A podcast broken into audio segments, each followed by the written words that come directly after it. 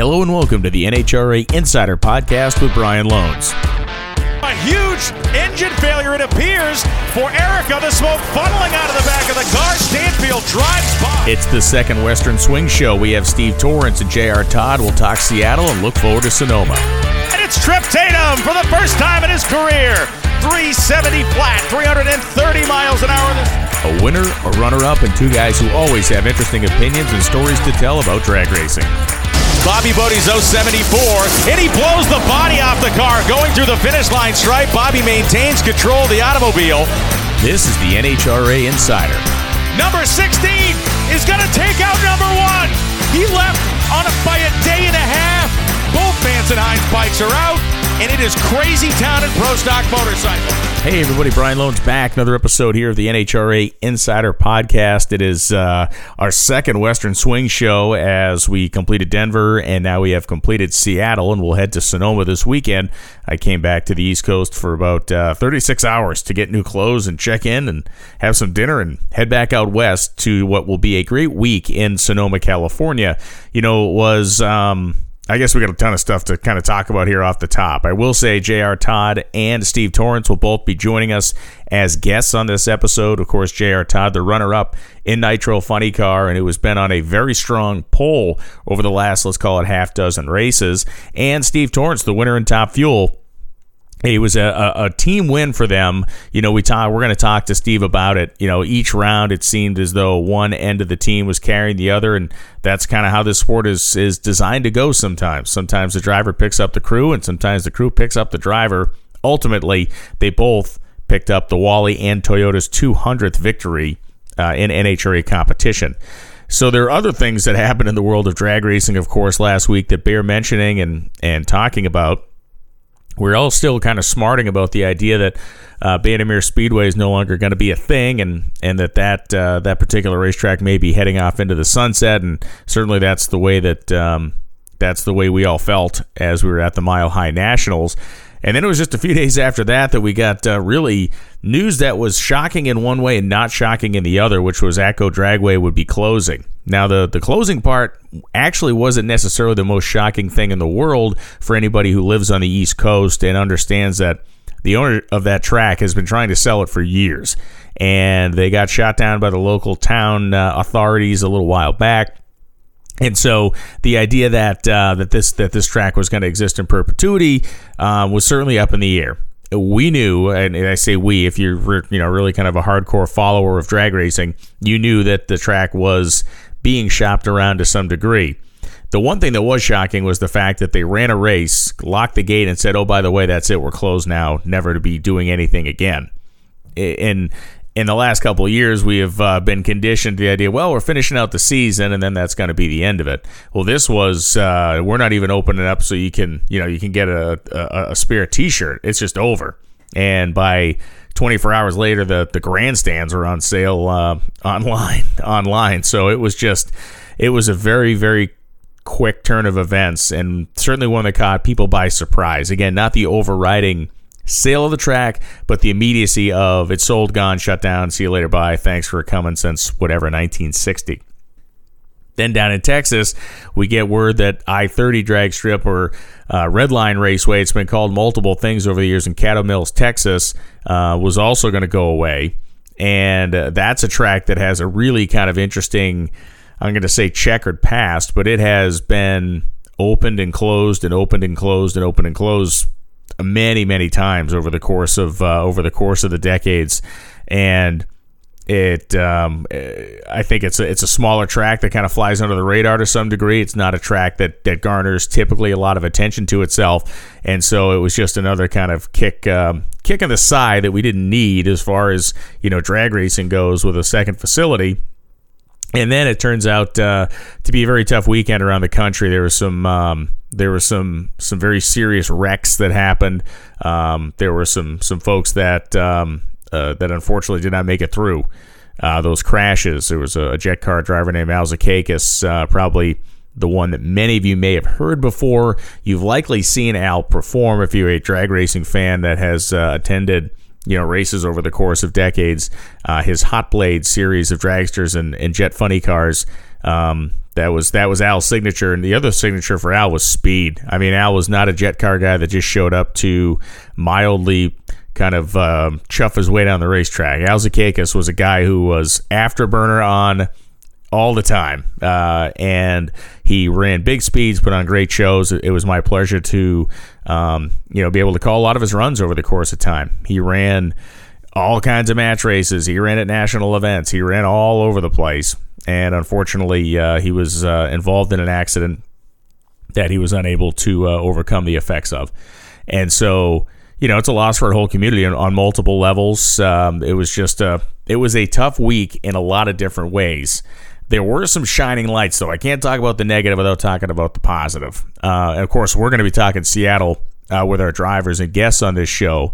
Uh, it should be mentioned that Virginia Motorsports Park and its race sanction facility just outside of Richmond had uh, a really big night for themselves. Uh, it had some weirdness at the end. The timing system decided to short out, but uh, other than that, they had what appeared to be a really strong crowd. Scott Palmer was there, Larry Dixon was there. Um, they put on a good show and put people in their grandstands. Uh, Milan Dragway, some photos are circulating about Milan, absolutely packed to the rafters in Michigan for their event last weekend.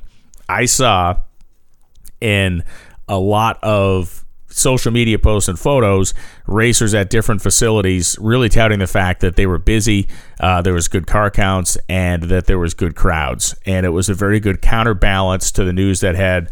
Uh, like I said, kind of kicked us in the shins a couple times to see the positivity of full racetracks, of active racetracks. And you know, it is easy to get down in the weeds and think, oh man, you know, I, I, see a lot of stuff. Oh, this, this, it's everything's doomsday, everything's doomed. It's like let's pump the brakes for a second here. You know, the, no, none of these tracks, none of these tracks are closing, um, or in the case of say Bandimere Speedway, let's call it pausing, as they are planning on opening a new facility, uh, because that drag racing is failing them.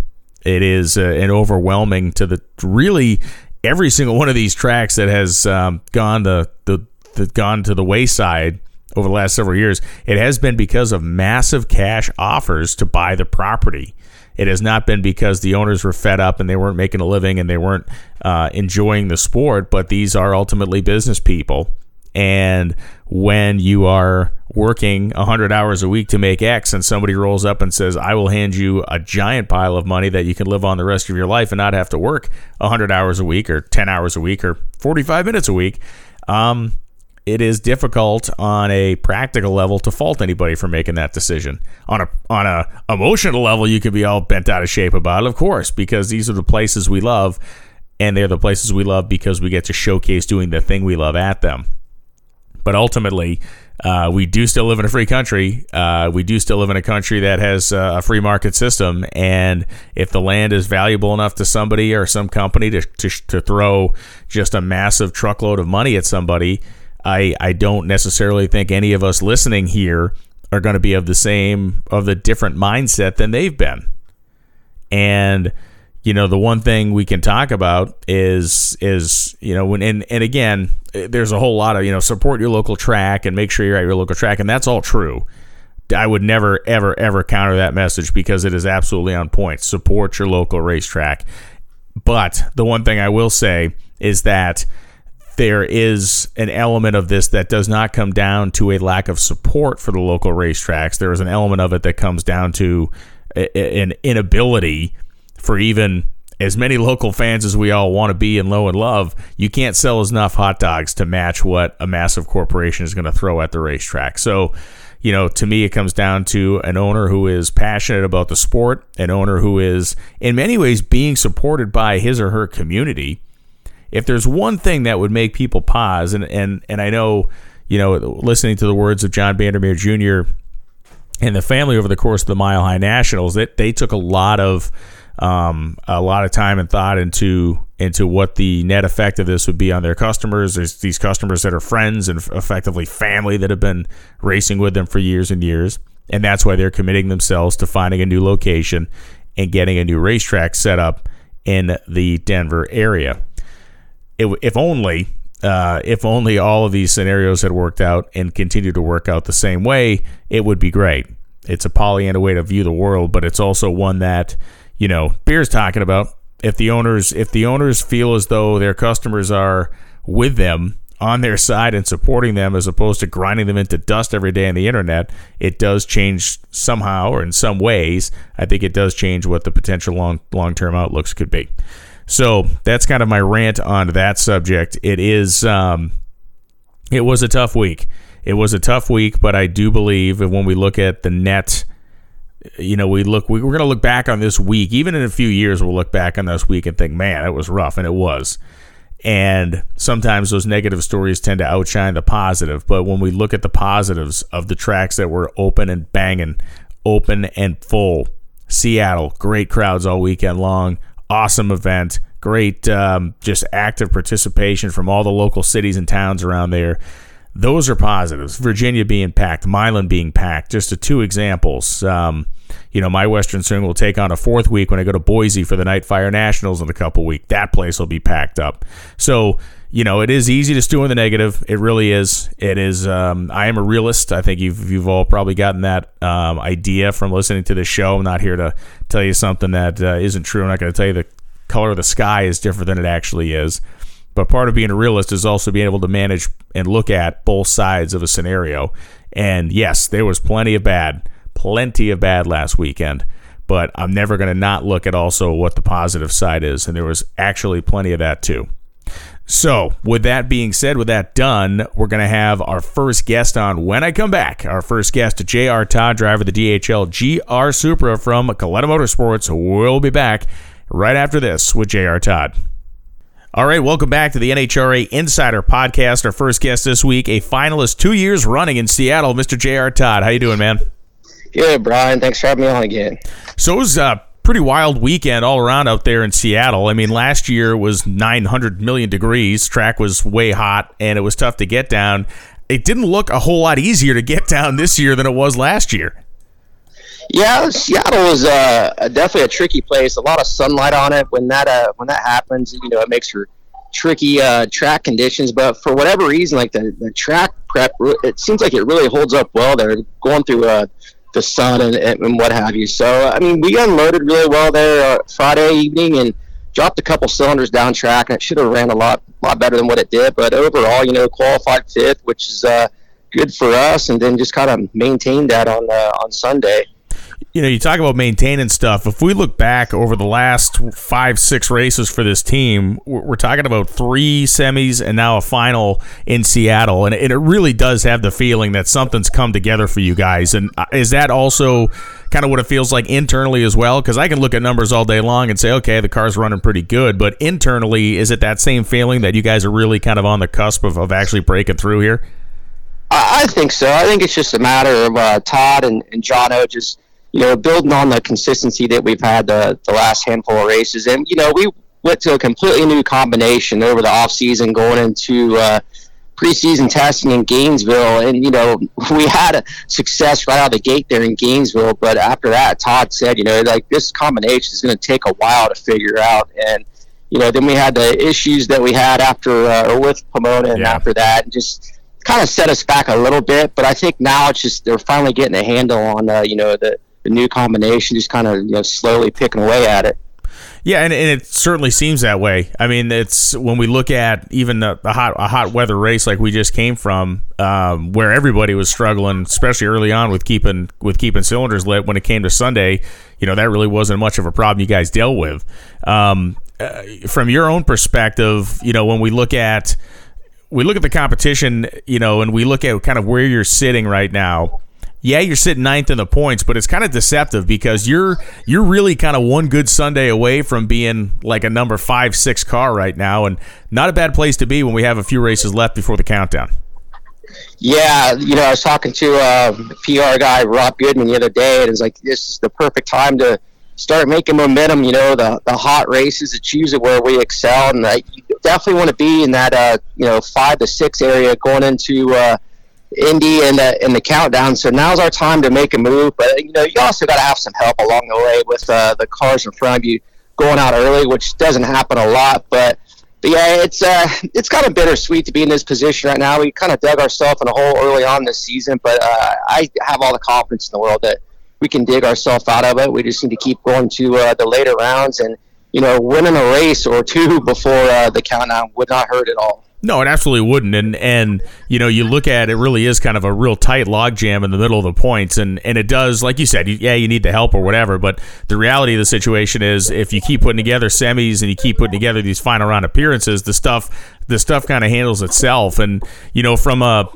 from a perspective of looking at coming into Sonoma, you know, normally Sonoma is the second stop. We ended Seattle. Is this a little bit better for you guys? Meaning that coming off a final and then having a race the following week instead of last year you have the final in Seattle and then we got to wait a couple weeks to go to Brainerd. I would assume that it's a better situation to be able to fire the thing right back up again the, the, the following weekend.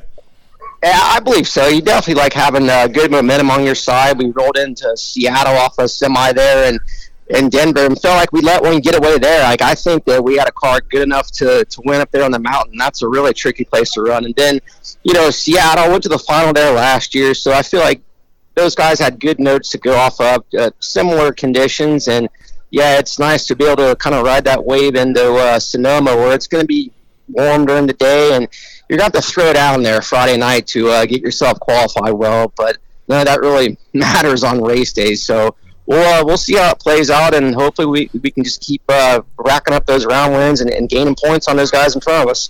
Obviously, you had one of the uh, the grand old men of the category in the final round in Seattle, and Tim Wilkerson, who is um, you know he's having what is one of the best seasons he's had in about a decade right now. He's he's looking pretty good he is to me one of the most interesting guys because you never quite know what you're going to get with him, and and there are days there are days when it's like the guy's just got it, uh, got a got the thing on lock, and there are days when it just isn't isn't happening for him, but. You know, he showed up there, and I know he staged that thing basically with the headers, but he did he did bring it in the final round. That's for sure. Yeah, absolutely. He made a uh, an outstanding run in the final, and ours slowed down for whatever reason. Kind of blew through the clutch, and I messed up on the starting line. And uh, the package that Tim put together, I mean, I, it was going to be hard to beat him either way. He probably went, you know, a 396 or 97, which was a, a great run. And you know, to to back up, you know, his teammate, you know, Chad Green went 97 the, the round before against us, so you knew that they were capable of going out there and running that in the final, which we were hoping to go up there and run something similar to that, and just like I said, for whatever reason, slow down. But uh, but yeah, it's good for Tim. He's a he's a fan favorite. And I feel like he's a you know well liked throughout the pit area, and it's uh, you hate losing, but uh, it's it's good to see those guys doing well. Yeah, it is. I mean, and again, he's he does have a he's got a contingent with him and and of fans, like you said, because of the fact that he's the kind of one man one man band to a degree. Richard Hartman, a huge part of that team, but you know, so much of that team still goes through Tim. It's uh, it's kind of a one off you know, I, the fact that we've now seen Kalitta put all three cars into the late rounds, multiple races in a row. You know, I mentioned the fact that your team internally has to feel pretty good, your specific team, but man, the whole organization is just looking like is looking like they finally caught their stride here. Yeah, I think everybody was tired of not getting any uh, round bonus money and started to step up the program. But, but no, either either way, it's good to see all three cars doing well. And you think, you know, when you get all three of the semis and, and two in the final. Like, man, one of us is going to break through and win. But I, if we keep doing what we're doing, a, a win's going to come sooner than later. And it, it would be really nice to uh, double up with either uh, Dougie or, or, Shawn, but at the end of the day, we just want a trophy there at Kalitta Motorsports. Yeah, and, and that was the thing too. And and we're looking at the semis, and then we're looking at how the finals are setting up, and it's like this is going to be perfect. Like these guys have been fighting so hard. It's like not only they're going to get the first win in a while, they're going to double up for the first time ever. This is exactly how it's supposed to work. And then it's like, damn it, none of that none of that happened. Yeah, that's a that's a classic case of uh, don't count your chickens before they hatch, man. Like you, you, get, you get a taste, and then somebody like Tim Wilkerson just wipes it right out of your yeah. mouth. But uh, it's it's part. I mean, drag racing is so hard, especially funny car racing. You think you got a car that's uh, on cruise control and go out there and uh, and win the final, and somebody steps up, and that's what it's all about, man. It's uh, it's a highly competitive class, and it makes you. Stay on your game for sure. You can't let up against anybody out there these days. No, you can't. And and to me, I think it's it's especially as you mentioned, this is like a real, almost a sneaky kind of defining part of the season because it's one of the few times of the year where we go on one of these back to back runs or back to back to back runs, and it, the, the next time we do it is actually during the countdown. So you know you have a very experienced crew, but this is kind of a drill for them. And and when you look at the quality of work that gets done, and when you're able to put a car into the late rounds, multiple races in a row, into a final round in Seattle, hopefully again in Sonoma. Is it as much a drill for the crew as it is for you to kind of have these late days week and week and week? So when you get to the countdown, you have that, you know, you really kind of have yourself conditioned for it? Uh, absolutely, because, you know, we've had quite a few new guys since our uh, our championship season. I mean, there's a couple guys left over from uh, from them, but and then when you're not going rounds early in the year, you know they don't get that that feel for uh, you know the tight TV turnaround and you know less than an hour turnaround, things like that. So yeah, it's a it's a good workout for them, and we had a lot of adversity there on on Sunday away from on the racetrack. We barely got the thing started there first round, yeah. and want to thank Jim Dunn and those guys for waiting on us, and then you know, they had their issues and you, you never want to race on a single like that. But then we get back to the pit area after one of the rounds and can't get the clutch out of the car. Got to, you know, cut the, the nuts off the flywheel oh, to get geez. the thing out. And just, it's a, it's tough, especially like I said with the live TV. They're really rushing you to get back up there for the next round. So you're swapping motors pretty much every round. And you know, I was out at the track yesterday a little bit, and the guys they're uh, you know working their butt off again, just getting things ready for uh, this weekend in Sonoma. So they're kind of the, the, unsung heroes that don't get a lot of the credit because you know TV obviously doesn't doesn't show everything yeah. that goes on behind behind the scenes, and uh, they they bust their butts to just just to try and get a, a trophy and uh, to see some of those 3.9 to 3.8 second lapse times come up on the board. Well, it was pretty wild because we had a 10:30 a.m. start, which we're going to have again in Sonoma, and I remember like looking down at my phone or whatever at one point. I'm like, it's like 310 and there are cars in the staging lanes for the finals. Like it was a bizarrely quick day. Yeah, that's where I was a little confused. You know, we got told that uh, we had to be off the air by four o'clock, and then we're rolling uh, into the final. I'm like, oh man, we got plenty of time. Like, nope, you got to be up there by by three three fifteen. Which I'll give it to my guys. You know, funny car. You you run after Dragster in the semis, and we're uh, I think ahead of them. first or yeah. second second car up there, ready to go for the final. Then you know, then the, the, the track sprayer went out there and broke. So that boss a, a little time to, to catch your breath. But but no, Chris Fortin, our, our car chief, he does a great job keeping all the guys in line. And uh, it starts at the top with uh, with Todd and Jono and, and Chris. They they know they uh, they have a great group of guys and really don't have to uh, you know babysit a whole lot. Just it's it's crazy when you, that tight turnaround, like you really don't have time for mistakes, especially with all three cars going into the into the semis. Like you usually get help from yeah. one of the other cars if they go out early, but no, it's every man for themselves. And you know, we had Chad Head and Slugger and whoever else over there trying to get the clutch out of that car that won around. It was uh, it was entertaining for sure. What is uh, on a normal Sunday for your team? You know, is there kind of a huddle up meeting in the morning? Is there a huddle up meeting in the afternoon? Kind of depending on on how things work out. Obviously, during the during the course of the race day, like you said, everybody's concentrated on their job. But is there that get together either Sunday morning or post race Sunday afternoon with everybody? In terms of in the pit area, not necessarily going out and hanging out. I mean, in the pits, is there is there that type of a team meeting type of situation? Uh, I mean, we definitely had a, a post race gathering uh, after the final yeah. there, just because, like you said, you hate going to the final round and, and losing. It's yeah. uh, it's real bittersweet, but just you know, everybody's real real excited with the way we're running right now, and you know, Todd and Jono just want to tell the guys that they're proud of them and uh, to keep after it. And, you know, you keep your head down and, and keep digging that we're going to win one of these things. And, you know, we have our biggest cheerleader, Reg Kinney, there with us. And he loves giving uh, some uh, motivational talks, which he's, he's really good at. So it's nice to have guys like that on our side that, that never get down and just try to keep everybody uh, level-headed more than anything. Yeah, Reg is uh, Reg is a, a, great guy, and for those of you listening that have no idea who this guy is, I don't blame you. But he was a, a long time uh, like executive level guy with DHL. Absolutely loves drag racing, and has since retired from his full time job, but does come to the majority of the races. And to your point, J.R., the guy always has something positive to say always has the ability to kind of survey a situation and, and give you a, a, an outlook that that can help you get better. And yeah like you said it, having a guy like that around is is almost like the in basketball right? It's like the, the 12th man the guy that the guy off the end of the bench. Yeah exactly. He uh, he always has your back whether it's uh, a good or bad situation. He's just he's just there to uh, you know keep you pumped up. And i feel like he he's doing more work now for DHL at the racetrack than, uh, than he did when he was actually employed by them. So it's awesome. We go to these uh, DHL board meetings and things like that. Like, yeah, you got your number one cheerleader out there doing doing work for you still. So he's a he's a great guy to have on our side, and uh, there definitely needs to be more people like Reg Kinney in the world. So, lastly, we got to talk about. I said I wasn't going to make it the central point, but I mean, I, I can't not talk about it. I, I'm I'm wondering if your social media still is still kind of busy since Sunday. yeah, Brian. Uh, sometimes you get asked what's the worst thing about drag racing, and by far, it's it's social media. There's times like this that I wish it didn't exist, and that we could go back to having a flip phone. and listen, uh, most Mondays I agree with you as well, uh, from my own perspective, because I get I get love letters from all over the world to tell me how bad I am at my job. So it's fine. But look, I and I know it's a headache for you to to hear all this. This I was to say. I'm going to say. Uh, it's a it's a headache to hear all this stuff um, but at the same time, I know it sucks, but it's a great story. And, and I and I realize that it's like oh you got all these people yelling at you and poking at you, but who cares what they have to say? This this brought a lot of attention. It really did.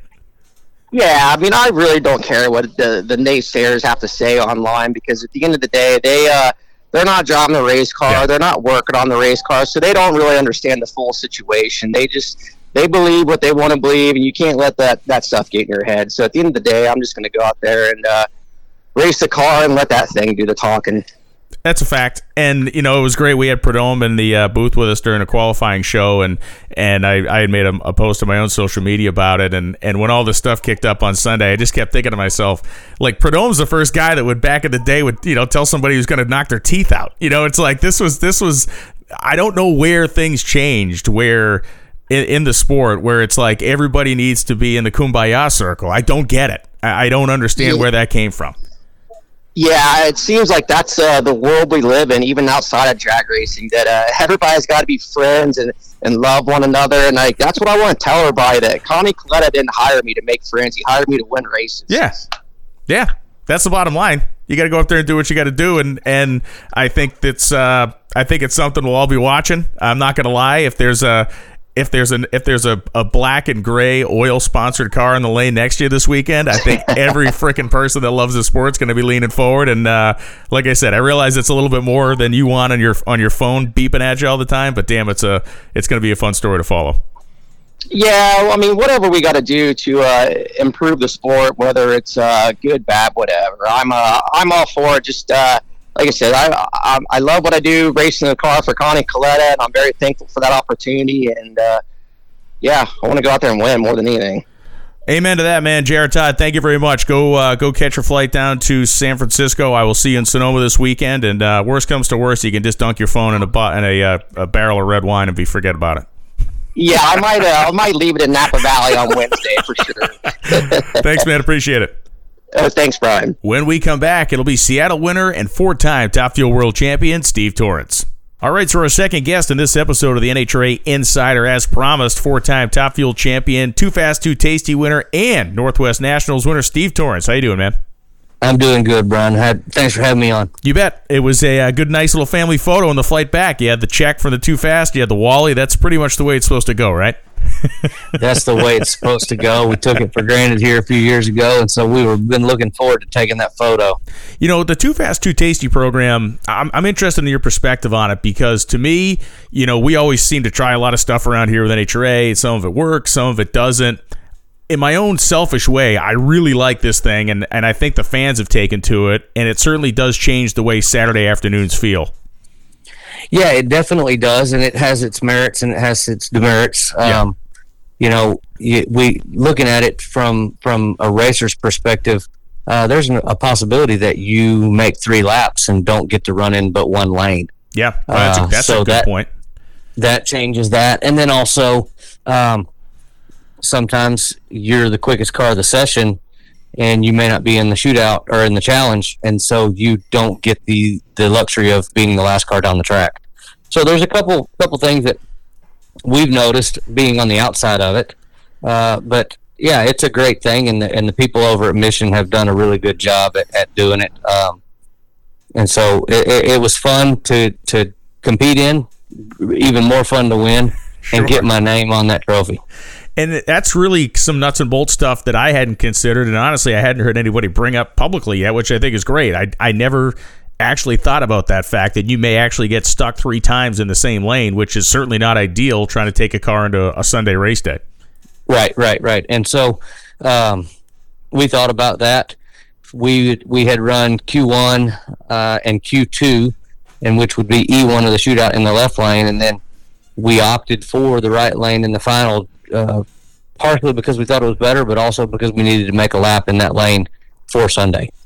And you know, to me, Sunday was like Sunday was a a down and dirty top fuel race. This was not like the slick your hair back and everybody walks out with a without a hair out of place. This was like get in the trenches and fight. And you know, I think if we look at your race day, there are rounds where you drove yourself to race wins. There are rounds where the team had stepped up and gave you a great race car to carry you to a round win.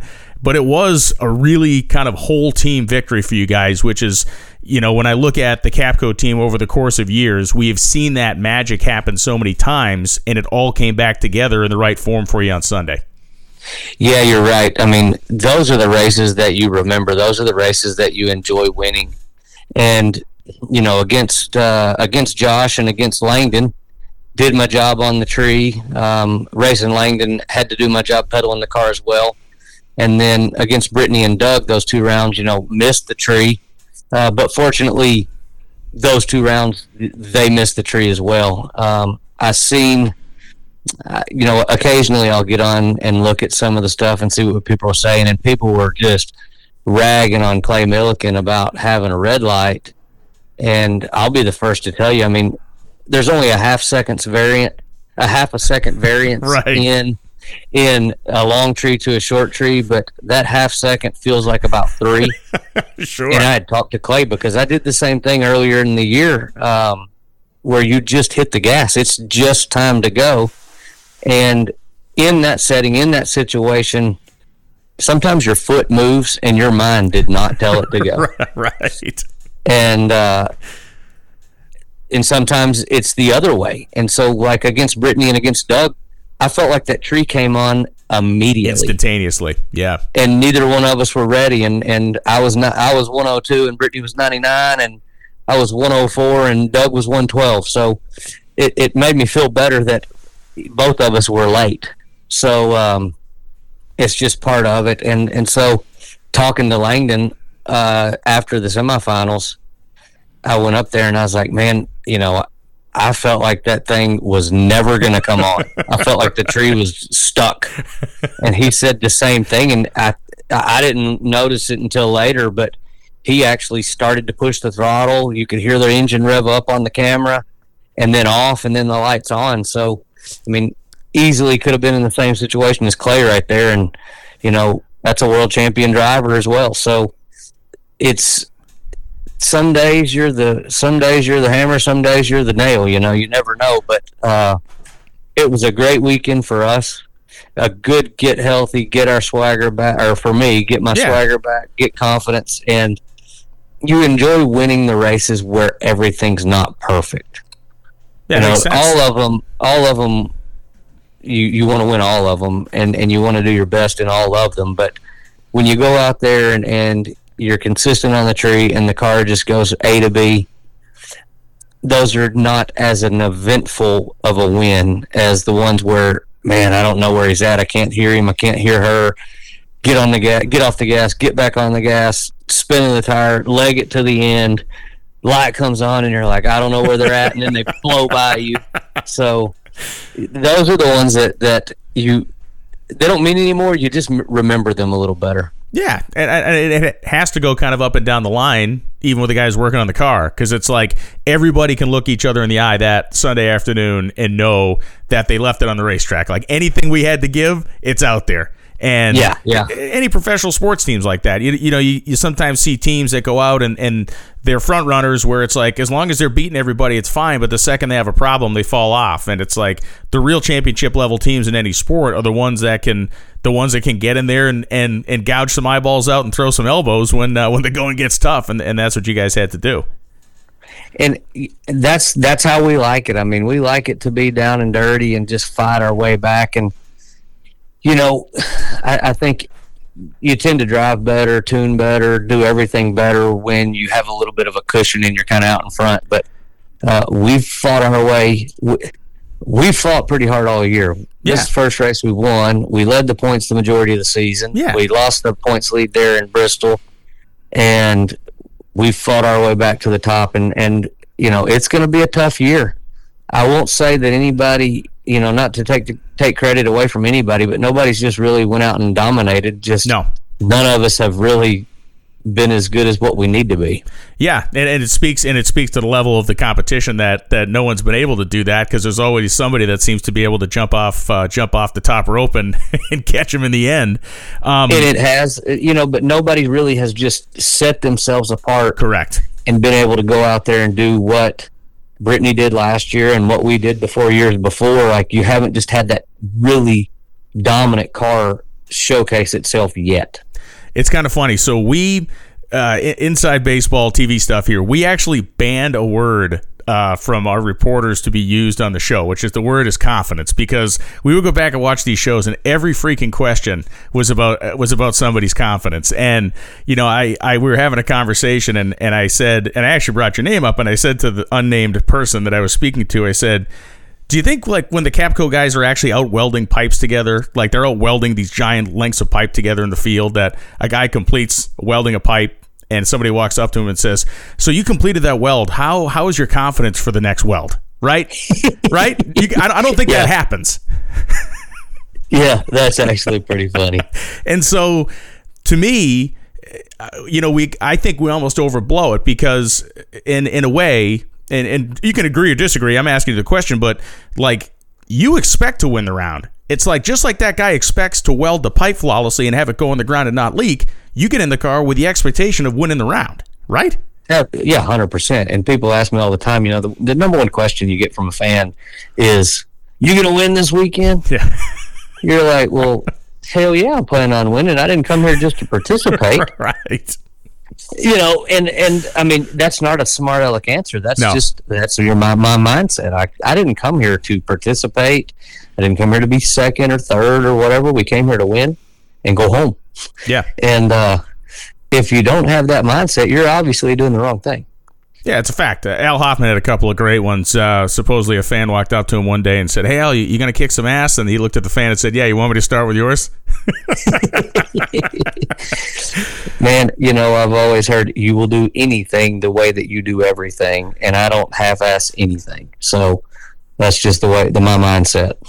And it makes sense. And you know, one of the other things I wanted to ask you is, you know, the the challenge of doing this and, and the appeal of doing this certainly has not has not the shine has not come off of this for you. And you know, you, have a, successful business that you work at every single day with your family, and, and that business has brought you a lot of great things in your life. Is the appeal of this to a degree something? Is this because is it appealing to you because this is something you can't buy? You know, you cannot buy a championship. You can buy parts, but you cannot buy the championship. Absolutely. I'm I'm a competitor by nature. I've competed in in something my whole life, whether it was martial arts, whether it was motocross, drag racing. Um, I'm just a competitor. That's I, I like to compete. I like the the the the thrill of competition. Um, and so that's why this is still appealing to me. I mean, yes, we've accomplished more than most will ever in their life, and Yep. more than than I ever would have imagined that we would have been able to do as well. Um, tell people all the time, um, you know, you, you dream of driving a top fuel car, and then you get that chance, and you dream of winning a round, and then winning a race, and then winning a championship, and and we've been so fortunate and blessed to to have the success that we have. Um, and you know we're, we're thankful that from the blessings of god that we've had the ability to put the team together that we have and the hard work and just you know i was talking to justin crossman one of the main guys on the team there and uh, he's like we're all just a bunch of misfits we just all got together Yeah. and um, it, it's I said the other day, I think to Susan Wade or somebody, I was like, I would put this team up against any team in the history of drag racing. They th- they they stick together, they band together, all of us, and and when the when the fight's on, like we're there. You know, whether it's on the racetrack, whether it's supporting somebody that's got something going on in their personal life or Yeah. whatever, it, it it's we're together. Um, and so, you know, this weekend was tough for me. My, my, grandmother passed away earlier in the year, but it was the first race that we'd won since she'd been gone. So that was, you know, I got a little emotional down yeah. at the end of the racetrack, but I, for for 53 of my 54 top fuel wins and every alcohol win and championship and everything else I've ever done, my grandma's my biggest supporter. So it was it, it was tough for, for, for that way. And then also Zach Seadrift lost his dad the week before. Wow. Uh, to a battle with cancer. So it was it was a special weekend to us. Uh, and you know overall and and then just to get the monkey off of our back was was huge yeah, it is, and you know, to me, it's um, you know, you sit back and you, and you look at you know the career arcs of, a bunch of different people. You look at how things work for for different teams over the course of time, and you know you're one win away from from tying Joe Amato, and you know that is you know I remember how humbled you were when when you tied Garlits. I remember this because I think we handed you the Wally, and someone said, "Hey, you just tied Don Garlits for wins," and you're like, "What?" I mean, I think, I think that, and that was about 20 wins ago, but I remember that moment because it kind of stopped you in your tracks, and you know you're one win away from from tying Joe Joe Cool now. And to me, growing up, that guy was the, the single coolest man in in history. He was the East Coast guy like I am, had a little swagger, but he also had a team that stuck together for a lot of years. And to your point about your your team's legacy in this sport, you can't deny it. You can't deny it because the core is still there. Absolutely, and I mean, I thought I, I took. I mean, I'm not. Don't take me wrong here, but I thought we'd already passed Joe. I have 54. Oh, maybe he, he had 52. 52. That's it. Yeah, he had 52. I thought he had 55. So, yeah, my apologies. You blew him into the weeds but, a while ago. but um, Joe Amato, like, that's Joe Cool. That's yeah. Joe Knows. That's Snoopy. You know, and, and I mean, he was the guy of of of my era yeah. of of being a kid. It was Joe Amato and Kenny Bernstein and the Mac Attack, Corey Mack. I mean, I, I actually found some hats in my closet and I had in a box the other day that were like the the neon yellow, nice, full on nineties, yeah, and uh, yeah, four nineties, and Joe Amato's signature was always so legible. You could read it, and and um, it was pretty cool to to to see that. And and he's like just a he's he was one of my heroes, you know. Yeah, and a lot of parallels there too. That was a family business, a family business that he was obviously very involved in for years and years, and it's just uh, it's really neat. One last thing I want to hit you up on. Um, it's a moment that I don't want to say it was overshadowed with everything that happened, but picking up Toyota's 200th win in this sport to me is a is a pretty big deal. I look at what Toyota does with drag racing. They approach it way different than every other manufacturer. They do so much stuff with you guys. They activate with you guys, and so it is a it's an honor to get that 200th for them. It is, and it was something that I'm sure that all of the other drivers were wanting to do as well. Um, I've not. I, this is my second year as a part as being a part of Team Toyota. So, you know, those that first and that fifty and that hundred and all that. That those are milestones that I wasn't even around for. But we really, I'm not to say we. I really wanted to put my name in that spot, uh, and and you know, we haven't had the most success uh, over the last two years, but those guys have stood tall behind us and supported us, just like Mac Tools and Redline Oil and, and everybody else. But we, I wanted that 200 win hat. I wanted, uh, I wanted to get that win for them. It's a great, uh, it's a great thing. It's a big number for them. It's certainly another uh, feather in your cap, and listen, congratulations to you and the team. Um, it is, it, you know, you guys race, you guys race so hard, and it's neat to see the hard work paying off. And selfishly, it's neat to see that we have a, a top fuel field that is probably going to come down to the final day of the of the last race of the year in Pomona to actually settle this thing.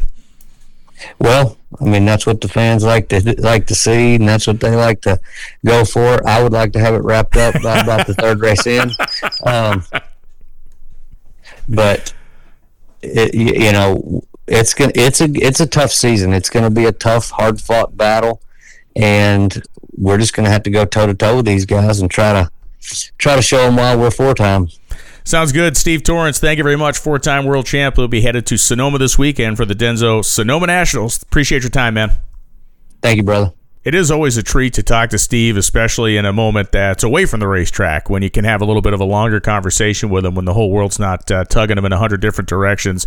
You know, selfishly, when I look at my own you know career and timeline in this sport it, it um, you know his his and I's kind of lines up in a in a certain way. His top fuel career got going about the same time I came in with NHRA um, 10 years ago or so now. And then um, you know his rise to being a, four-time champion uh, kind of lined up with me becoming the broadcast partner of Tony Pedregon in the booth. And you know three of uh, three of those four championships I was uh, in the booth for, and who knows how many more to come. But it's just a, a, pretty neat thing to kind of look at it in real time because I feel like in 15 or 20 years from now, you know, maybe the two of us are looking back at it in, in, in fond fashion uh, for these days and, and what that team's accomplished. So, you know, being able to talk to JR today, being able to talk to Steve, these are two intense competitors and two guys who show up and they show up with the intention, the wherewithal, and the expectation to win races. And that is what you have to do in the cutthroat world of the NHRA Camping World Drag Racing Series, especially in this modern day.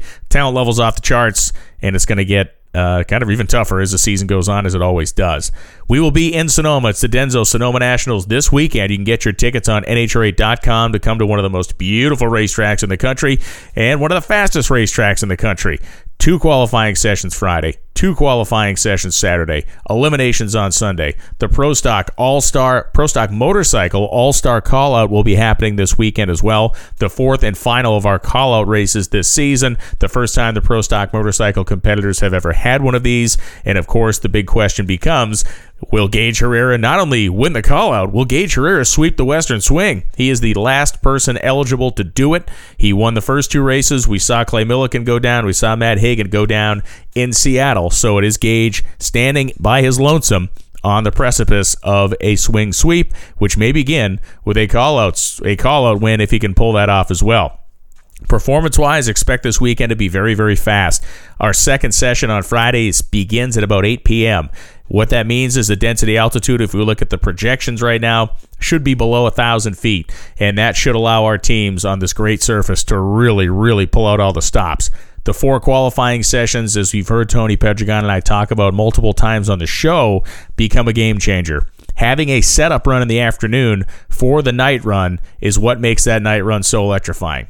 When you only have the one run on Friday, there tends to be a bit more caution in making the approach. Our Saturday runs tend to be earlier in the day. So the Friday night run late with a setup run in the afternoon at Sonoma Raceway could result in some of the, if not the singular quickest elapsed times of the season. Can't wait to get there. We picked up a couple of cars in funny cars, so just about on a bump spot there. We got a bump spot in Pro Stock Motorcycle, and we got some uh, some new dragsters or some some turnover, I should say, on the dragster side. You'll see some different names in Sonoma than you did in Seattle. Ron August Jr. included. That's the way it looks coming in to the Sonoma Nationals. Bit of a shorter show today, but frankly, it's a bit of a shorter window. I'm home for about 30 hours. I'm going to end this show, go pack my bags, and get ready to head to the airport tomorrow morning for the Sonoma Nationals. You can follow us all weekend long. Broadcast schedules on NHRA.com. Qualifying coverage begins on Saturday, as does our Pro Stock Motorcycle All Star Callout coverage. Continues on Sunday morning, and we will be on your local Fox affiliate for the race broadcast on Sunday afternoon. Thanks for listening. I will be back next week with a full pull. We'll get the video action going. We'll wrap up the Western Swing and talk about all the big stories of this awesome three race turn known as the NHRA Western Swing 2023. Thanks.